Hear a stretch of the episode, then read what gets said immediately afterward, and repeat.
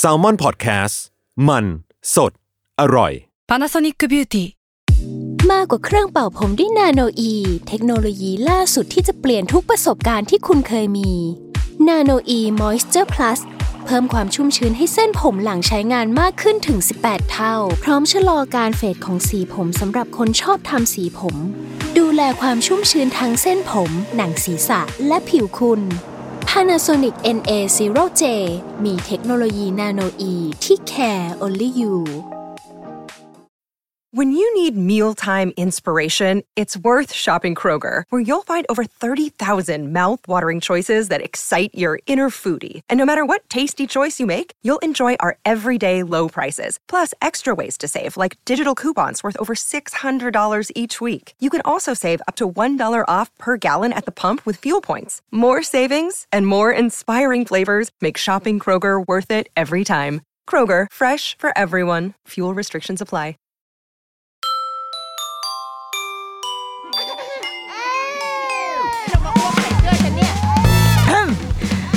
The Rookie Mom คุณแม่มือสมัครเลี้ยงกับนิดนก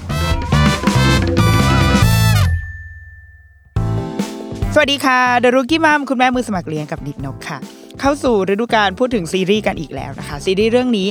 เพิ่งดูจบไปสดๆร้อนๆเลย นั่นก็คือเรื่อง DP จริง ๆ DP เนี่ยเป็นหนังเป็นซีรีส์เกาหลีเนาะอะเราเราให้ฟังก่อนคร่าวๆก่อนว่าเป็นซีรีส์เกาหลี จริง ๆ DP อะมันมันมีภาคแรกมาแล้ว น่าจะฉายเมื่อปีที่แล้วเนาะ2022 มีอยู่แค่ 6 ตอนเอง แล้วก็พอดูไปถึง 6 ตอนปุ๊บ แล้วก็เลยมารู้ว่า อ๋อ มันไม่จบ คือจริงๆมันไม่ใช่ภาคแรกเว้ย มันเหมือนมันมี มันเป็นหนังยาวๆหนึ่งเรื่องนี่แหละ แต่ว่ามันแบ่งครึ่ง พักครึ่งซีซั่นคล้ายๆ ถ้าเกิดใครเคยดูเรื่อง Glory อะพักครึ่งซีซั่น แล้วก็เดี๋ยวจะมาต่อตัวซีรีส์เนี้ยให้จบ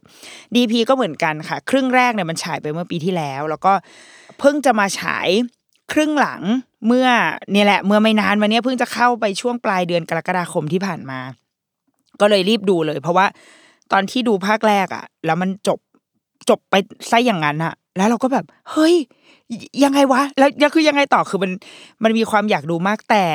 มันจบไปแบบที่ยังไม่ได้ทำด้วยซ้ำคือยังไม่ได้สร้างยังไม่ได้ถ่ายต่อ คือทิ้งเอาไว้ดื้อๆทิ้งเอาผู้ชมเอาไว้กลางทาง แต่ว่าตอนเนี้ยซีรีส์เรื่องเนี้ยจบสิ้นเป็นที่เรียบร้อยดังนั้น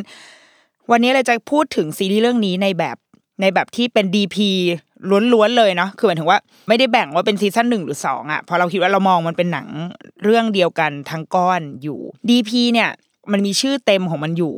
DP เป็นหน่วยหน่วยหน่วยหนึ่งอยู่ในกรมทหารในเกาหลี คือเอาง่ายๆก่อนว่า ผู้ชายเกาหลีมันเป็นกฎหมายเนาะที่ว่า ผู้ชายเกาหลีเมื่ออายุถึงจุดหนึ่งมันอายุเท่าไหร่วะยี่สิบปะใช่ไหมเหมือนที่เราบักจะเห็นไอดอลของเราเมื่อถึงเวลาหนึ่งเขาก็ต้องเข้ากรมใช่ไหมคะ แต่ว่าอันนี้มันเป็นกฎหมายว่า ชายเกาหลีทุกคนจะต้องเข้ารับราชการทหารก็คือเข้าไปเกณฑ์ทหารน่ะไปเป็นพลทหารก่อนเป็นเวลาสองปี แล้วก็ใครจะอยู่ต่อหรืออะไรก็ว่าไปแต่ว่า อันเนี้ยเป็นหน้าที่ของผู้ชายทุกคนที่ต้องเข้าไป เพราะว่าประเทศเขาอะมันอยู่ในภาวะสงครามเนาะ เกาหลีใต้เกาหลีเหนือมันยังมันยังออนอยู่อะ คือภาวะความขัดแย้งมันยังเกิดขึ้นอยู่ดังนั้นเขาก็จะมีความจำเป็นที่จะต้องมีกองกำลังทหารสำรองเอาไว้เตรียมพร้อมตลอดเวลาหากมีการสู้รบปบมือเกิดขึ้น ก็อันนี้เป็นที่รู้กันอยู่แล้ว แล้วเราก็มักจะจริง ๆ เราคิดว่า คือเราก็ไม่ได้ตาม ไอดอลเกาหลีอะไรมาก เราคิดว่าคนที่ตามอาจจะได้เห็นข่าวคราวเราก็อาศัยดูข่าวตามปกติอะเราก็จะได้เห็นภาพของเหล่าดาราศิลปิน เวลาเขามาแบบในลุคทหารอย่างล่าสุดอะมันคือใครนะพักโบกอมใช่ไหมพักโบกอมเหมือนจะไปอยู่ทหารเรือ แล้วก็จะได้เห็นเขาออกมาตอนแบบ เป็นอยู่ในวงดนตรี ดุริยางของทหารเรือออกมาเล่นเปียโนเล่นเอ่อคีย์บอร์ดอะไรประมาณอย่างเงี้ยอุ้ยก็ดูมีความสุขยิ้มแย้มดี ซึ่งเราว่ามันเหมือนเมืองไทยแหละ มันเหมือนเวลาเราเห็นแบบดาราชินชินวุฒิใครนะสอนรามไอ้สอนรามเคยเป็นทหารปะวะใครวะหรือว่าสอนรามจริงเขาแค่เล่นเขาแค่เล่นเอ่อผู้กองยอดรักแล้วฉันก็เลยไปคิดว่าเขาเป็นทหารใครอะซีดีเออใช่ซีดีกันทีอะไรพวกเนี้ยที่แบบเขาไปเป็นเป็นทหารแล้วเราก็จะเห็นภาพเขาเอ้ยก็ดูโอเคนี่นาอะไรแต่ว่าด้านหนึ่งของหัวใจเราอะเขาจะรู้ว่ามันไม่ใช่ภาพนั้นทั้งหมดหรอก แล้วก็ คนเหล่านี้แบบดารา หรือว่าคนที่มีชื่อเสียง ฉันจำได้ลูกชูวิทย์ยังไปเคยไปเกณฑ์อาหารเลยอะคือมันก็จะมีคนที่ต้องมาออกข่าวกันทุกครั้งเลยว่า เมื่อไหร่ก็ตามที่มีดาราศิลปินจับใบใบแดงได้ หรือสมัครเข้าไปด้วยความสมัครใจหรือ หรือว่าหรืออะไรก็ตามอะ คนเหล่านี้ที่ไม่ใช่ ลูกชาวบ้านธรรมดาเข้าไปเป็นทหารเกณฑ์เนี่ย มันจะต้องออกข่าวใหญ่โตว่านี่ไงเห็นไหมขนาดคนพวกนี้เขายังเข้าไปเลย แล้วก็ดูแบบชีวิตดีมีสุขกินอาหารอิ่มเอมเปรมปรีดิ์อะไรเงี้ยแต่ว่าเราคิดว่าทุกๆ คนอะเวลาเห็นอะไรแบบเนี้ยเราก็จะรู้แหละ ว่าเอาก็เป็นงานแบบจัดสร้างอยู่บ้าง เป็นงานแบบเออเนาะใช่ไหมมันก็งาน PR มันก็มีแต่ไอ้ part จริง ๆ part ที่มันเป็นชีวิตจริง เล่นจริง เจ็บจริงตายจริง มันก็มีเหมือนกัน การที่แบบ พลทหารถูกซ้อมจนเสียชีวิต การละเมิดต่างๆ การกินอยู่หลับนอนไม่ได้มีคุณภาพของเหล่าทหารนะเอาโอเคมันเป็นระบบที่มันถูกตั้งคำถามเสมออะตัดภาพไปที่เกาหลีก่อน ผู้ชายทุกคนก็ต้องเข้าไปเป็นทหารอยู่ข้างในนั้น แล้วเราก็คาดเดาว่า ก็อาจจะคล้ายๆกับเมืองไทยหรือเปล่านะ หรือเปล่าหรือเปล่าเป็นเป็นการตั้งคำถามไว้เฉยๆเพราะว่านั่นแหละ ภาพที่เราเห็นจากสื่อมันก็คือ พี่พี่ไอดอลที่เออยิ้มแย้มพักโบวกอมออกมาร่าเริงยินดีอะไรเงี้ยมันก็มันก็มันก็คงโอเคแหละมั้ง เพราะว่าเขาเขาเป็นกองทัพที่ใหญ่ แล้วก็เป็นกองทัพที่มันแอคทีฟตลอดเวลามันไม่เหมือนกองทัพเราอะเป็นเป็นกองทัพที่เราไม่ได้สู้กับอะไรเราแบบเราแบบสู้กับไก่ชนหน้าบ้านอะไรเงี้ยมันเป็นเป็นแนวนั้นอะแต่ว่าเอ้ยกองทัพเกาหลีอะเขาต้องพร้อมจริง ๆ ดังนั้นระบบทหารเขามันก็อาจจะเข้มแข็ง แล้วก็มีความเป็นมาตรฐานสูงจริง ๆ ก็ได้ แต่ว่า ไอซีรีส์เรื่องเนี้ยมันเล่าถึงหน่วย DP DP มันย่อมาจาก Deserter Pursuit ก็คือเอ่อแปลเป็นไทยก็คือ หน่วยไล่จับทหารที่หนีทหารไปอีกทีหนึ่ง เพราะว่าด้วยความที่ทุกคนมันเนาะผู้ชายมันต้องเข้ามา จะอยากหรือไม่อยากตั้งใจหรือไม่ตั้งใจอะไรไม่รู้แหละ แต่ว่าพวกแกต้องมาเป็นทหารเกณฑ์ ดังนั้น มันก็จะต้องมีคนที่ไม่ได้อยากไม่ได้อยากอยู่ ไม่ไหวแล้ว หรือเหตุผลอะไรก็ตาม แล้วก็หนีทหารออกไป หน่วยเนี้ยหน่วยงานเนี้ยค่ะ DP เนี่ย เป็นหน่วยเล็ก ๆ ที่จะต้องเข้าไปตามไล่ไล่จับทหารที่หนีทหารพวกนั้น กลับเข้าสู่กรมกองให้ได้ เหมือนเรื่องอะไรที่มันเรื่องของทหารอะมันก็ต้องจบที่ทหาร ไม่ได้ให้ตำรวจตำรวจอะไรต้องมาตามจับ เพราะถือว่านี่มันคือการปกครอง ในระบอบทหาร พระเอกของเราก็คือแฮอิน น้องแฮอิน น้องจ้องแฮอิน จริง ๆ เหตุผลในการจะดูซีรีส์เรื่องเนี้ย ไม่ได้ยากเลยก็คือจะดูดูน้องแฮอิน เพราะว่าใช่ไหมคนเราอะ การที่เราจะเริ่มดูซีรีส์อะไรสักเรื่องอะเหตุผลมันไม่ต้องยากเว้ยมันไม่ต้องแบบเรื่องนี้ผู้กำกับอะไรนะอะไรอเราดูผู้ชายถ้าเราตั้งต้นแล้วว่าเฮ้ย ผู้ชายหล่อก็คือ ดูเริ่มดูได้เลย แล้วมันบวกกับว่าเรื่องมันดีเอ่อบทเบิดการถ่ายพงถ่ายภาพคือ production ดีหมด ก็จะทำให้เสริมส่งให้ซีรีส์เรื่องนี้มันดี พระเอกของเราเนี่ยก็คือน้องจองแฮอิน จองแฮอินเนี่ยเป็นทหารเกณฑ์ในปีนั้น ก็เป็น เด็กหนุ่มนะเป็นเด็กหนุ่มที่หน้าตาดื้อๆหน่อย เป็นคนดื้อๆไม่ยอมคน เป็นคนความยืดหยุ่นน้อยอะคือแบบหนังเนี่ยมันเปิดเรื่องมาประมาณว่าแฮอินอะถ้าดูจากแบ็กกราวด์แล้วก็จะเป็นคนที่ฐานะทางบ้านไม่ได้ร่ำรวยเลย อาจจะอยู่ในระดับที่ว่าต้องดิ้นรนปากกัดตีนถีบนิดนึงทำงานส่งพิซซ่า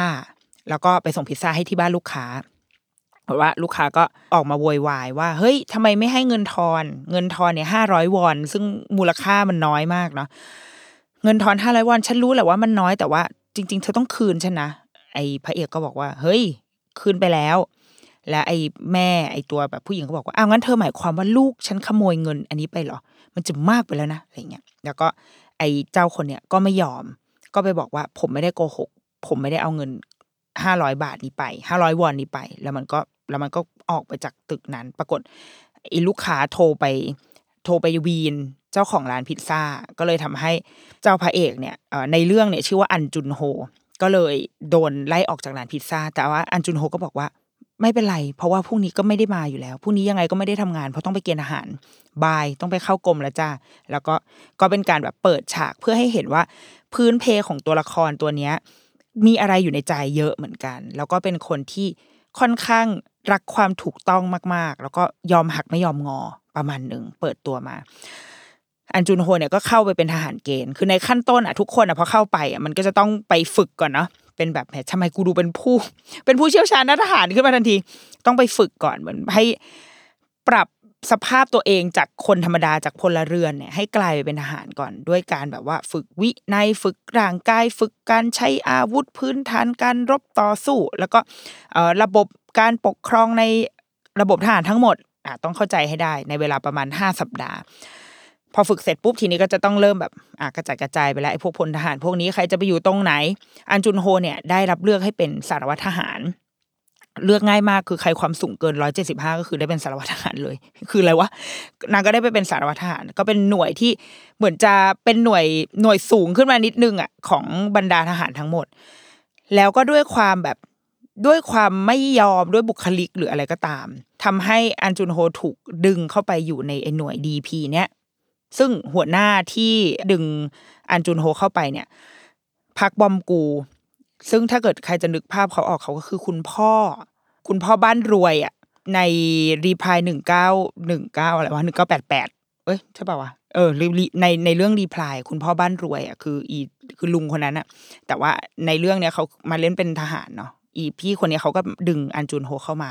ให้มาเป็นทหารในหน่วยดีพีซึ่งหน่วยดีพีเนี่ย หลาย ๆ คนอะ อยากจะมาอยู่หน่วยนี้มาก เพราะว่ามันมีสิทธิพิเศษของมันอยู่ ในการที่เราจะต้องไปไล่จับ ทหารที่หนีไปอะนั่นหมายความว่าเราไม่ต้องอยู่ในกรม เราจะได้ออกไปข้างนอก และสามารถไว้ผมยาวได้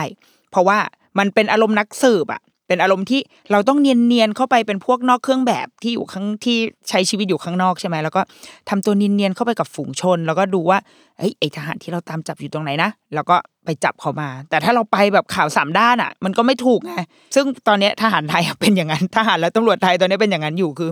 ไม่สามารถนอกเครื่องแบบได้ เพราะว่านอกเครื่องแบบอย่างไรให้เด่นกว่าคนปกติอีก เพราะว่าทรงผมไม่เหมือนกัน แต่ว่าหน่วยดีพีเนี้ยสามารถไว้ผมยาวได้ แต่งตัวอะไรออกแล้วก็อยู่ข้างนอกกรมกอง ดูเหมือนจะเป็นหน่วยที่มีสิทธิพิเศษ เป็นหน่วยที่ใครก็อยากได้มา ดังนั้น ตอนที่อันจุนโฮได้เข้ามาหน่วยเนี้ยก็เป็นที่อิจฉาริษยา แล้วก็เป็นที่แบบคอมเมนต์ของเหล่ารุ่นพี่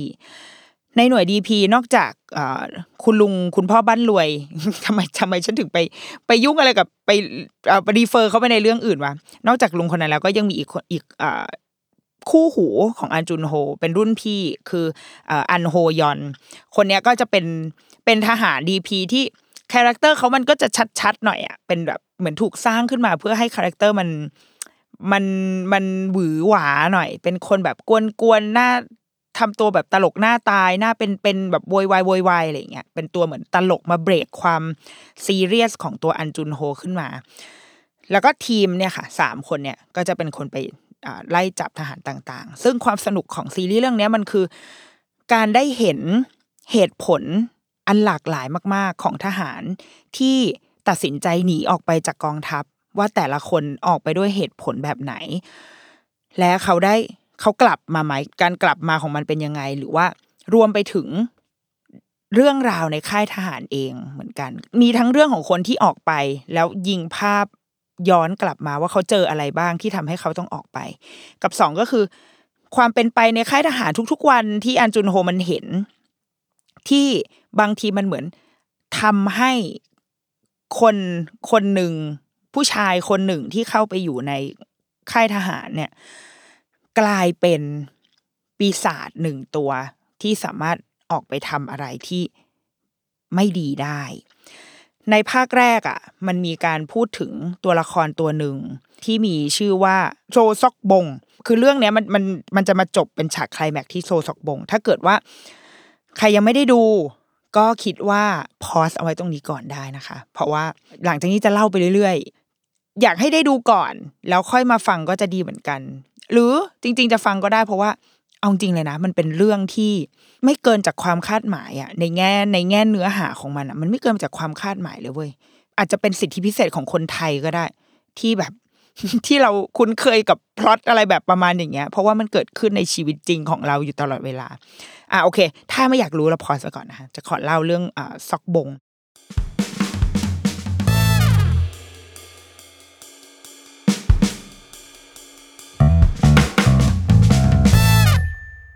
Another day is here, and you're ready for it. What to wear? Check. Breakfast, lunch, and dinner? Check. Planning for what's next and how to save for it? That's where Bank of America can help. For your financial to-dos, Bank of America has experts ready to help get you closer to your goals. Get started at one of our local financial centers or 24-7 in our mobile banking app. Find a location near you at bankofamerica.com slash talk to us. What would you like the power to do? Mobile banking requires downloading the app and is only available for select devices. Message and data rates may apply. Bank of America and a member FDIC.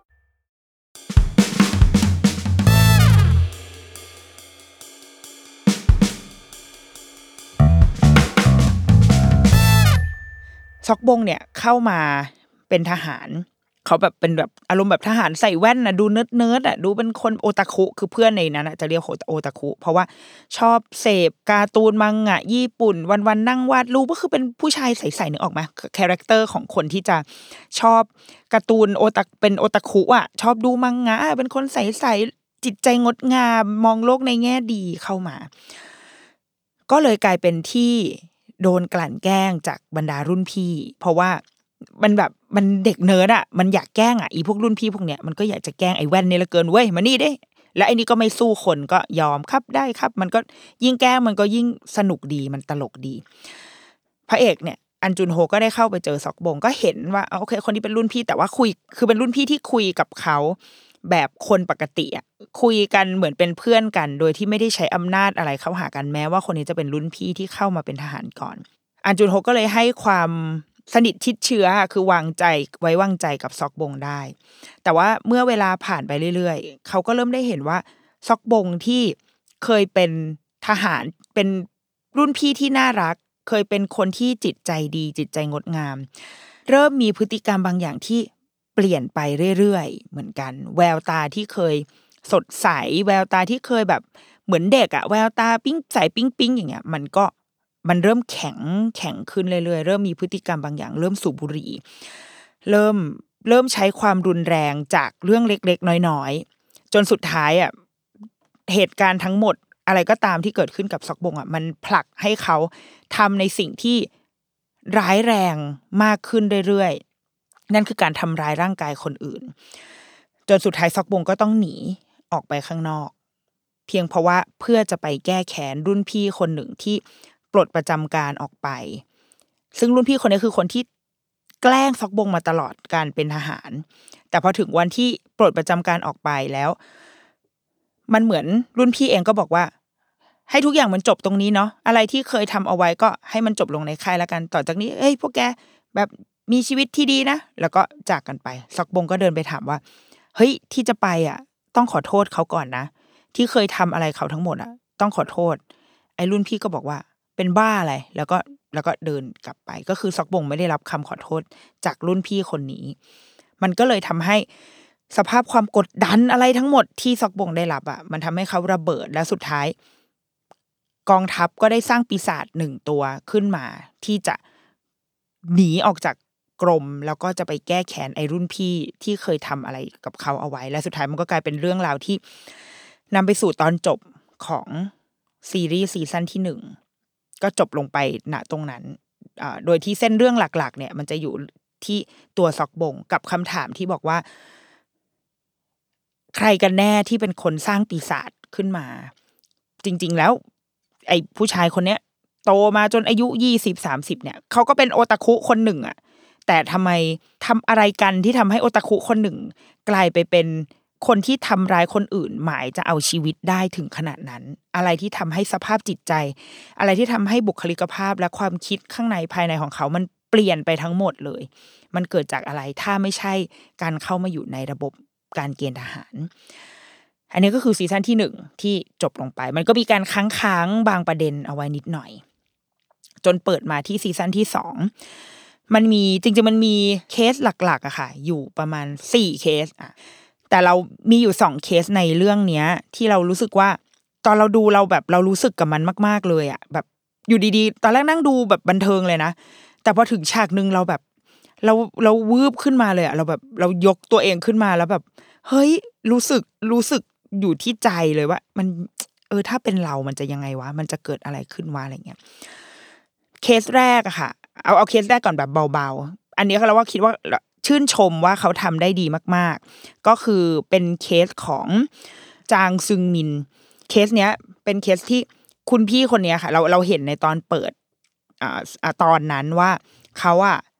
อยากเป็นนักแสดงมาก คือเป็นคนที่อยากเล่นละครเวทีสายเป็นสายเทยเตอร์ อยากเล่นละครเวที แล้วก็อยากเล่นในบทผู้หญิงด้วย คือเป็นผู้ชายที่อยากเล่นบทผู้หญิง เพราะเขามีความมีความอยากอยากรับบทเนี้ยเป็นบท เป็นบทประพันธ์ที่เขารู้สึกว่าเขาต้องเป็นตัวละครนี้ให้ได้ แต่ก็เขาก็โดนรุ่นพี่แบบบูลลี่มาว่า จะบ้าเหรอแกเป็นผู้ชายแกไม่สามารถเล่นบทนี้ได้ เขาก็ติดเอาไว้ในใจมาตลอด จนกระทั่งต้องไปเกณฑ์ทหาร พอไปเกณฑ์ทหารก็โดนบูลลี่จากในกองทัพอีก เพราะว่าด้วยความโดนบูลลี่ว่าเขาเป็นเกย์อะเป็นเรื่องของเพศสภาพแหละเป็นเรื่องของชาว LGBTQ ที่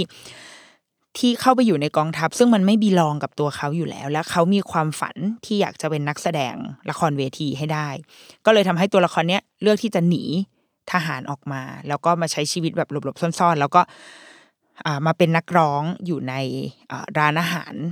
อ่าอยู่ในผับอะไรประมาณเนี้ยค่ะ แล้วก็ก็หนีออกมาแล้วหน่วยดีพีก็จะต้องมาตามจับเจ้าคนเนี้ย กลับเข้ามาในกรมกองให้ได้ ตอนเนี้ยจริง ๆ เรื่องราวมันมันมันมีอะไรมากมายกว่านั้นนะแต่ว่าเราชื่นชม EP นี้โดยเฉพาะ เพราะว่าเราว่านักแสดงที่เล่นใน EP นี้ทำได้ดีมาก ชื่อแบร์มันต้องอ่านว่าอะไรเบแบแบเนาะแบนารา คนนี้เหมือนเป็นนักแสดงใหม่ด้วยนะ คือเพิ่งเล่นเรื่องเนี้ยเป็นเรื่องแรกแล้วแบบว่าทำได้ดีหนึ่งก็คือน่าน่ารักหน้าตาน่ารักเอ๊ะทำไมกูก็คือไปที่เรื่องหน้าตาผู้ชายตลอดแต่ว่าคนนี้น่ารัก แล้วก็เราคิดว่าเขาเล่นได้ดีมาก เท่าที่ไปหาข้อมูลมาเหมือนเขาเป็นนักแสดงสาย theater อยู่แล้วแหละ แต่ว่าเขาอยากจะมาลองงานแสดงในในสายแบบบันเทิงปกติอะแบบเล่นละครเล่นซีรีส์อะไรอย่างเงี้ยค่ะเราคิดว่าเขาเปิดตัวในเรื่องนี้ได้ดีมาก ๆ แล้วก็เป็น EP ที่เหมือนเหมือนอาจจะเรียกได้ว่าแยกออกมาจาก EP อื่นๆอะเหมือนคงอยากเราคิดว่า การที่หนังเรื่องนี้มันไม่ได้สร้างต่อมาจาก ครึ่งแรกเลยอะค่ะ คือมันจบครึ่งแรกปุ๊บแล้วก็ค่อยทำต่อ มันเลยทำให้บทอะมันมีความมีความพยายามใส่ประเด็นอะไรที่เขาอยากจะเล่าถึง ซึ่งแน่นอนว่าช่วงเนี้ยทุกคนก็อยากจะเล่าประเด็นเนี้ยแหละเรื่องความแบบเป็น LGBTQ อะไรเงี้ย แล้วเขาก็ยกเอาประเด็นเนี้ยมาใส่เข้าไปในในในค่ายทหาร เพราะว่า เออ มันก็เป็นคู่ขัดแย้งกันเหมือนกัน ในวัฒนธรรมการเป็นทหารในระบบอำนาจนิยมในระบบชายชายเป็นใหญ่ที่อยู่ในค่ายทหารเนี่ย ชีวิตของ LGBTQ ที่อยู่ในนั้นเป็นยังไง แต่เราชอบที่เขาเอาประเด็นของความฝันส่วนตัว คือไม่ได้เลือกไอ้จริงๆไอ้ตัวละครเนี้ยเราไม่ดีไฟว่าเขาเป็นอะไรก็ยังได้ เพราะว่าเขาไม่ได้ไม่ได้แสดงออกถึงถึงความความเป็นอื่นอะคือเขาเป็นเป็นผู้ชายปกติเลยด้วยซ้ำเขาอาจจะแค่อยากเป็นนักแสดงแล้วก็ไม่ได้ไม่ได้มี คือเป็นเพศเพศชายอะคือเป็นผู้ชายที่อยากเป็นผู้ชายด้วยซ้ำก็เป็นไปได้ คือหนังไม่ได้ ไม่ได้ให้น้ำหนักกับอะไรพวกนี้เลยด้วยนะ แค่พูดถึงความฝันส่วนบุคคลจริง ๆ โดยไม่ได้มีเพศสภาพหรือว่ารสนิยมทางเพศเข้ามาเกี่ยวข้องด้วยซ้ำคือการที่คนคนหนึ่งอยากจะเล่นละครรับบทเป็นเป็นผู้หญิงอะ มันไม่ได้หมายความว่าเขาตัวเขาเองแบบตัวตนของเขาเองจะต้องอยากเป็นอะ เราเรารู้สึกแบบนั้นนะณตอนดูอะแต่พอพอดูจบแล้วไปนั่งอ่านนู่นนี่เออก็มีคนพูดถึงเยอะว่าโอ้มันเป็นแบบตอนที่พูดเรื่อง LGBT เงี้ยสำหรับเราอะเราเราไม่ได้รู้สึกขนาดนั้นเลย เรารู้สึกแค่ว่า แล้วแต่คนจะตีความ เพราะว่าเพราะหนังอะฉายภาพให้เห็นว่า ไอ้คนในกองทัพเนี่ยไปเขียนป้ายล้อแบบว่ายังไงไอ้ตุ๊ดอะไรเงี้ยขอขออภัยที่ต้องใช้คำนี้แต่ว่าหนังมันหนังมันพูดแบบนี้นะไอ้ตุ๊ดไอ้กระเทยเป็นยังไงล่ะแก้เลยคือแบบ เก็บสบู่ให้ข้าด้วยนะคือ ล้อกันอะอยู่ในนั้นอะซึ่งจริง ๆ แล้วคนนี้อาจจะไม่ได้ไม่ได้มีอะไรแบบนั้นเลยก็เป็นไปได้อะเราชอบน้ำหนักที่หนังแบบเปิดช่องว่างเอาไว้ว่า ไปคิดเอาเอง คือแล้วแต่เลยว่าแกจะตีความแกจะมองคนคนนี้ว่ายังไง แต่สิ่งที่ฉันจะเล่าให้แกฟังก็คือแค่ว่าเขาเป็นคนที่มีความฝัน ที่เขาอยากจะเป็นนักแสดงละครเวทีให้ได้ แต่เมื่อคนที่มีความฝันอันแรงกล้าแบบเนี้ย ต้องมาอยู่ในค่ายทหาร มันจะเกิดอะไร และมันจะนำชีวิตเขาไปพบเจอกับอะไรบ้าง อันนั้นคือ คือเรื่องเส้นเรื่องหลักที่หนังอยากใน EP นี้ค่ะ อยากจะเล่าให้ฟัง ซึ่งเราคิดว่าทำได้ดีมาก ถ้าเกิดว่าถ้ามีโอกาสก็อยากให้ได้ดู EP นี้จริงๆคิดว่าน่าจะเป็นประมาณ EP สามในในซีซั่นสองเนาะแต่ว่าเรื่องเส้นใหญ่ ๆ ที่เอ่อซีซั่นสองให้น้ำหนัก แล้วตอนที่เราดูแล้วเราเราค่อนข้างรู้สึกกับมันเยอะก็คือ เป็นเคสของคิมรูลีคิมรูลีเป็นชื่อของจ่าคนหนึ่งเนาะเหตุการณ์ที่เกิดขึ้นกับคิมรูดีก็คือการกราดยิง อันนี้เราเราค่อนข้างออกตัวไปก่อนหนึ่งว่ามันอาจจะแบบเป็นมีคำหรือว่ามีความรุนแรงอะไรเกิดขึ้นอยู่บ้างนะ มันอาจจะทำให้ไม่สบายใจในการขณะฟังได้ ถ้าไม่ไหวไม่ต้องไปต่อก็ได้ เออเพราะว่ามันอาจจะแบบรีมายถึงเหตุบางเหตุการณ์ที่เคยเกิดขึ้นในประเทศเราหรือในโลกใบนี้อะไรอย่างเงี้ยนะคะ ถ้าเกิดว่า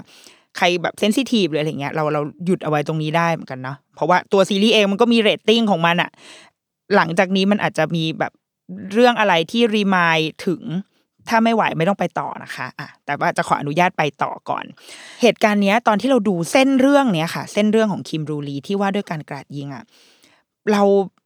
อันนี้ไม่ไม่ไม่เห็นบทสัมภาษณ์หรืออะไรนะ แต่คิดเอง อันนี้เดาเอาเองว่า น่าจะมีแรงบันดาลใจบางอย่างบ้างแหละ มาจากเหตุการณ์ที่เกิดขึ้นที่ไทย เหตุการณ์ที่โคราชการกราดยิงที่โคราชเมื่อ น่าจะสักกี่ปีอะสามสี่ปีที่แล้วอะค่ะ เราเราเราค่อนข้างมีความรู้สึกแบบชัดเจนมากเลยอะเพราะว่าหลาย ๆ เหตุการณ์ในซีรีส์ ซิทูเอชันในซีรีส์ที่เลือกเข้ามาเล่าอะมันมันมันเหมือนมาก มันคล้ายมาก ๆเลย ซึ่งอ่าเดี๋ยวซึ่งเดี๋ยวจะเล่าให้ฟังต่อไปเนาะคิมรูลีเนี่ยจริงๆ คล้ายๆ กับเคสของซอกบงเลยก็คือ เป็นเป็นทหารที่แบบจริงๆเขาเป็นเพื่อนกันด้วยเป็นเพื่อนกับซอกบง ก็คือเป็นคนแบบใสๆอะเป็นแบบว่าเข้ามาเป็นจ่าตัวอ้วนๆหน่อย แล้วก็หน้าตาแบบก็น่าน่าโดนแกล้งอยู่ เป็นคนแบบว่าอ๋อได้ครับไปทำอะไรก็ทำ เขาก็โดนแกล้งโดนแบบโดนบูลลี่ตลอดเวลา โดนกดทับอยู่ตลอดเวลาจน จนสุดท้ายวันหนึ่งรูลีเนี่ย ไม่ยอมเอาปืนอะไปเก็บ แล้วก็รุ่นพี่ก็เอ้ยทำไมไม่เอาไปเก็บว่าอะไรเงี้ยแล้วมันด้วยความแบบกดดันทุกอย่างที่เขาได้รับมา เขาก็ยิงกราดยิงคนที่อยู่ในห้องนั้น ซึ่งก็เป็นเพื่อนทหารด้วยกันเนี่ยแหละค่ะกราดยิงคนในห้องนั้น แล้วก็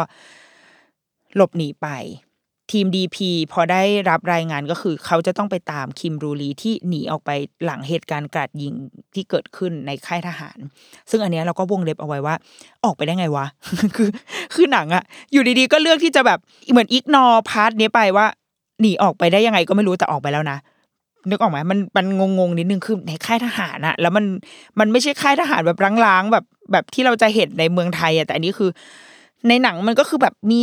มีขั้นมีตอนมีการเข้าการออกอะไรเงี้ยมันหนีออกไปได้ไงวะแต่ว่าช่างมันคือเพื่ออรรถรสหนังมันก็เลยต้องทำให้ตัวละครเนี้ยมันสามารถหนีออกไปข้างนอกได้ ซึ่งก็เป็นการหนีที่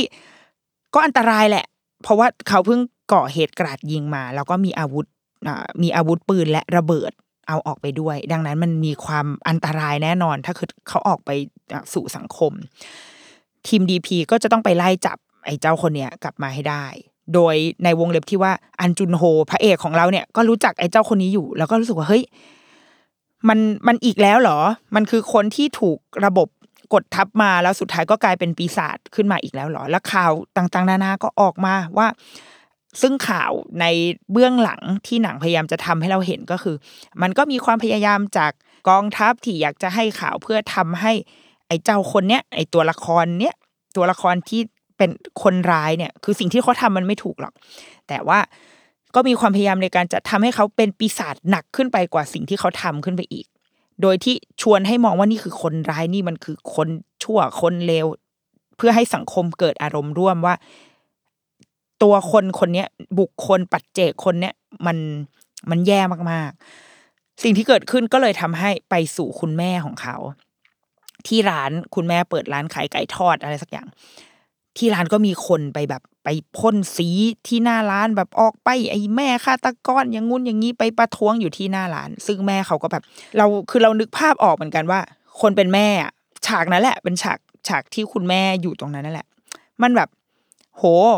มันมันทุกข์แน่นอน เพราะว่าสิ่งที่ลูกเขาทำอะ มันมันรุนแรงมากๆ แต่ในขณะเดียวกันในความเป็นแม่เราก็คงคิดถึงเหมือนกันว่า อะไรนะที่ทำให้ลูกเราทำแบบนี้ แล้วตอนเนี้ย เขาจะเป็นยังไงหรือเปล่า สิ่งที่แม่พูดก็คือ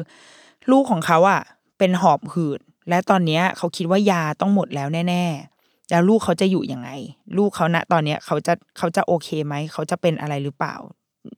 เมื่อแบบเมื่อไม่มียาอันนี้อยู่ แล้วก็มีแม่ของทหารที่ตายไปจากเหตุการณ์กราดยิง ก็มายืนถือรูปลูกอยู่ที่หน้าร้านของเขาเหมือนกัน แล้วก็ มาด้วยมาด้วย energy ที่แบบฉันคือแม่ของลูกที่ตายเผชิญหน้ากับแม่ของคนที่ฆ่าลูกของเขาตาย มันเป็นแบบมันเป็นซีนอารมณ์แบบประมาณหนึ่งเลยท่ามกลางคนที่แบบ โอ้ยมาฝูงชนอะเนาะไอ้ออกไป ไอ้คนเลวคนชั่วอะไรเงี้ยซึ่งมันณฉากนั้นอะณตอนที่เราดูอะเราแบบด้วยความที่เป็นเราเราคิดว่าสำหรับคนที่เป็นคนนอกทั้งหมดอะค่ะ พวกเราชาวคนดูอะเนาะเราเห็นเหตุการณ์ทุกอย่าง แต่ว่าคนตรงนั้นอะตัวละครตรงนั้นอะแม่สองคนนั้นอะเขาไม่เห็นเหตุการณ์ทั้งหมด แม่คนหนึ่งก็คือเห็นรู้แค่ว่าลูกเขาตาย เพราะว่าถูกคนนี้ยิง แม่คนนี้ก็คือรู้แค่ว่าลูกเขาไปยิงคนอื่น แต่ลูกเขาก็ยังรู้สึกว่าลูกเขาก็คือลูกของเขาคือเราเลี้ยงลูกมาเราเห็นคนคนนี้โตมา เราไม่ต้องเป็นแม่ก็ได้นะ เราโตมากับพี่คนนี้สมมติเขาเป็นญาติเราอะหรือว่าเขาเป็นพี่ที่ทำงานเราอะเราเห็นเขาอยู่ทุกวันอะเราจะรู้แหละ บางทีเราจะนึกไม่ออกว่า เขาจะทำอะไรแบบนี้จริงๆเหรอวะ มันมันใช่เหรอวะมันพี่คนนี้ที่เรารู้จักไม่น่าจะทำอะไรแบบนี้ขึ้นมาได้ มันคงมีความสงสัยเหมือนกันว่า แล้วอะไรทำให้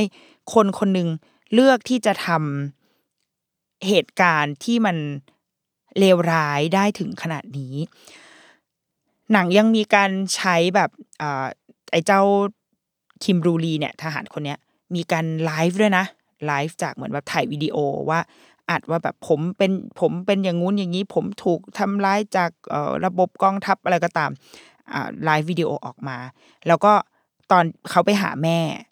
หน่วยทหารทั้งหมดมากันแบบทุกกรมกองเลยซึ่งมันเหมือนมันเหมือนเหตุการณ์ที่เมืองไทยมากๆ แล้วมันก็เป็นการขัดแย้งกันในในตัวหน่วยทหาร ในตัวผู้บังคับบัญชาที่แบบว่า นี่เราจำเป็นต้องใช้คนแบบเหมือนทั้งกองทัพที่มันใหญ่โตขนาดนี้เลยเพื่อที่จะมาแบบ จับทหารคนนี้จริงๆหรออะไรแบบเนี้ยมีมีการแบบตบตีกันอยู่ที่หน่วยเหนืออารมณ์แบบพวกผู้บังคับบัญชา แต่เป็นว่าไอ้เจ้าคิมดูรีเนี่ยก็มาหาแม่ที่ร้าน แล้วก็จะมีการจับกลุ่มกันเกิดขึ้น ก็มีการไลฟ์ด้วยเว้ยมีทหารอีกคนหนึ่งหน่วยดีพีเนี่ยแหละ ก็คือใช้แบบมือถือของตัวเองอะถ่ายวิดีโอเอาไว้ เพื่อเหตุผลก็คือเพื่อจะช่วยไม่ให้ตัวคิมดูรีอะถูกถูกวิสามัน ถูกทหารแบบใช้ความรุนแรงก็คือขอให้เป็นการจับเป็น แต่ไม่ใช่การจับตายอะไรประมาณอย่างเงี้ยคือมันมีการสู้กันเกิดขึ้นของทหารที่มองว่าสิ่งที่กำลังจะเกิดขึ้นเนี้ย มันถูกหรือมันผิดอะแล้วก็แล้วก็สุดท้ายมันก็จะมีตอนจบคลี่คลายของมันนะซึ่งอาจจะไม่ได้เลวร้ายมากอย่างที่คิดก็มีจุดจบของมันไป แต่ว่าเราคิดว่าในซีรีส์นี้ทั้งหมดอะค่ะสิ่งที่ ทำงานกับเรามากที่สุดแล้วแล้วว่ามันเป็นเหตุผลของของทุกอย่างในเรื่องนี้เลยอะคือตัว intro ของซีรีส์ที่มันจะฉายทุกตอนมันเหมือนเขาเรียกอะไรนะเออมันก็คือ intro นั่นแหละ ที่มันจะเป็นแบบ skip ได้อะเออซึ่งเราอยากให้ดู เราเราไม่เคย skip intro ของเรื่องนี้เลย เพราะว่าทุกครั้งที่ intro ขึ้นอะ มันเหมือนมันมันมาย้ำ key message ของหนังเรื่องนี้เหมือนกัน intro เรื่องเนี้ย มันจะเป็นเพลงแบบ เท่ๆเพลงหนึ่งนะเป็นแบบเสียงกีตาร์มีความ dark dark นิดหนึ่งแล้วก็เปิดมาเป็นรูปเด็กร้องเป็นเด็กทารกร้องไห้ เป็นภาพภาพตัด cut ชนอะ เป็นภาพเด็กทารกร้องไห้ เป็นงานฉลองครบหนึ่งขวบของเด็กชายเกาหลีที่เขาจะแบบใส่ชุดที่มีหมวกอะ เราไม่รู้มันเรียกชุดอะไรอะ แล้วก็ อ่าไปงานโรงเรียนไปเตะฟุตบอล มีเพื่อน มีแฟนทำข้อสอบ คือเป็นชีวิตที่เติบโตมาเป็นอย่างดีเหมือนที่ที่คนเกาหลีเขาจะชอบใช้คำนี้เนาะเติบโตมาเรื่อยๆ จนวันหนึ่งก่อนที่อินโทรจะจบก็คือเป็นภาพของไอ้ผู้ชายคนเนี้ยก็คืออันจุนโฮเนี่ย ยืนเข้าแถวอยู่ในวันรับเข้าในวันที่เขาไปเกณฑ์ทหาร แล้วเขาก็หันมามองกล้อง ด้วยสายตาที่ที่แล้วแต่จะไปตีความว่า สายตาอันเนี้ยที่เขาหันมามองกล้องเนี่ย หมายความว่ายังไง แต่เราเรารู้สึกว่า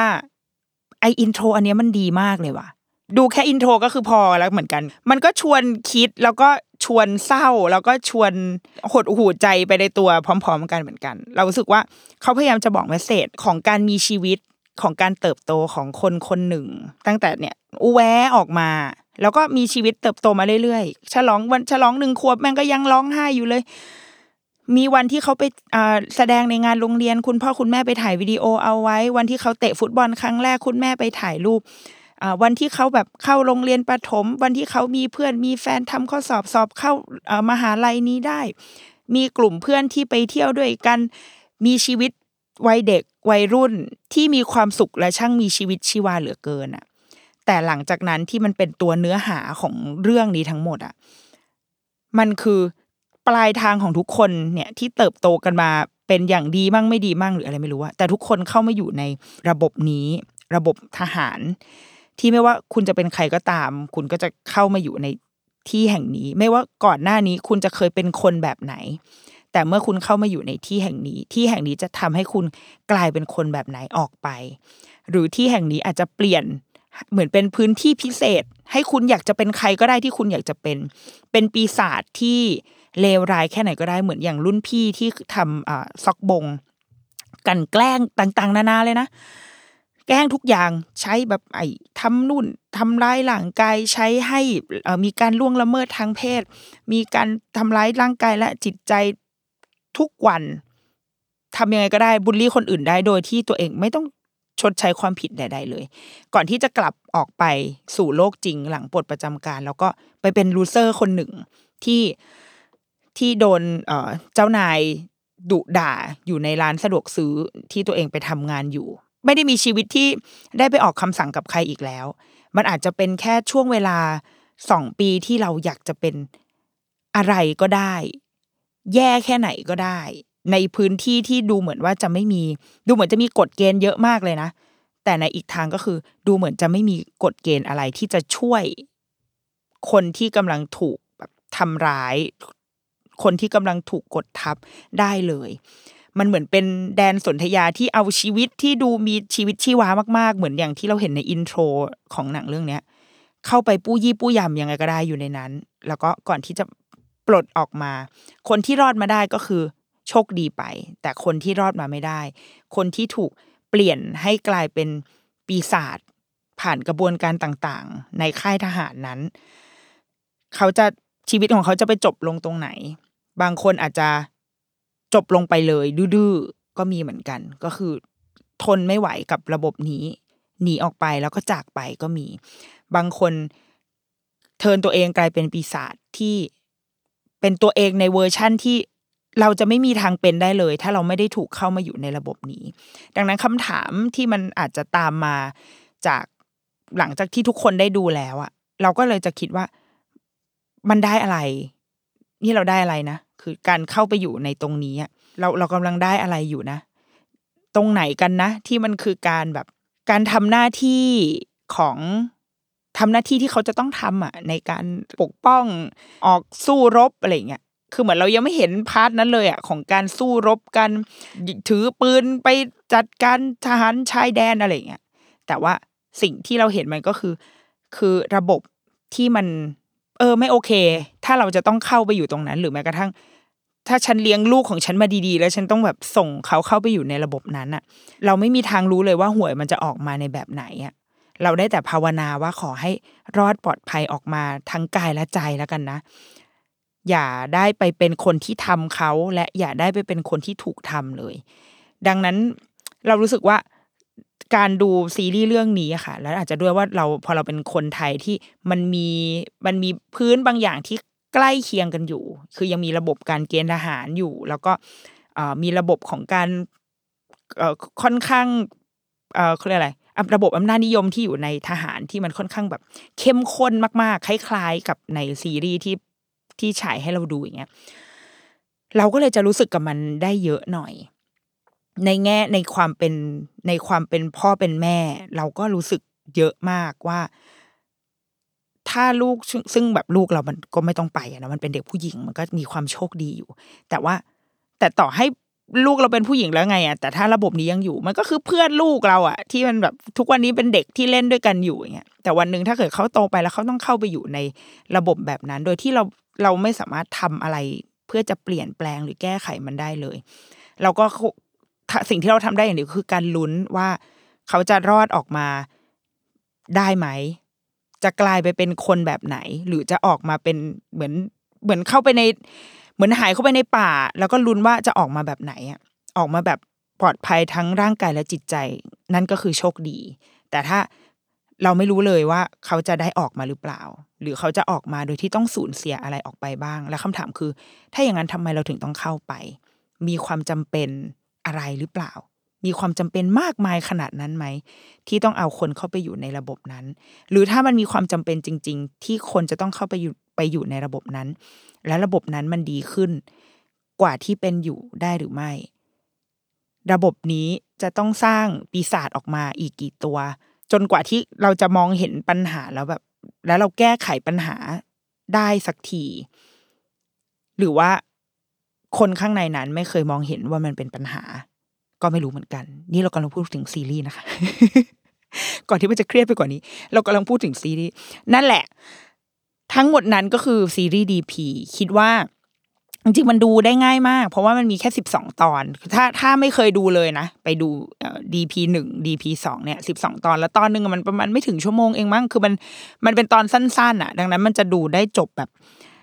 จะรวดอะไม่ต้องรวดเดียวก็ได้เดี๋ยวไม่ได้หลับไม่ได้นอนสองวันอะสองวันจบ เป็นซีรีส์ขนาดกำลังดีมาก ๆ แต่ว่าเอ่อ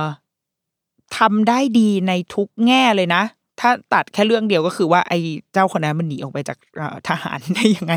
คือมึงหนีออกไปจากค่ายได้ไงวะ เป็นสิ่งที่หนังไม่เฉลยเลย ซึ่งไม่เข้าใจเหมือนกันว่าทำไมถึงคือหนังเกาหลีนะบางทีมันจะมีความแบบ ก็จะให้ออกอะทำไมอะ ข้ามฉันไม่เล่า ฉันไม่บอกแล้วมันออกมาได้ไง แต่มันออกมาได้ด้วยอะไรก็ตาม พวกแกจงเชื่อว่าเขาออก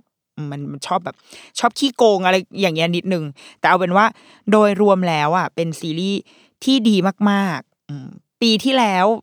ดีพีเนี่ยได้รางวัลแพ็กซังนะ ของปี 2022 เป็นแบบซีรีส์ยอดเยี่ยม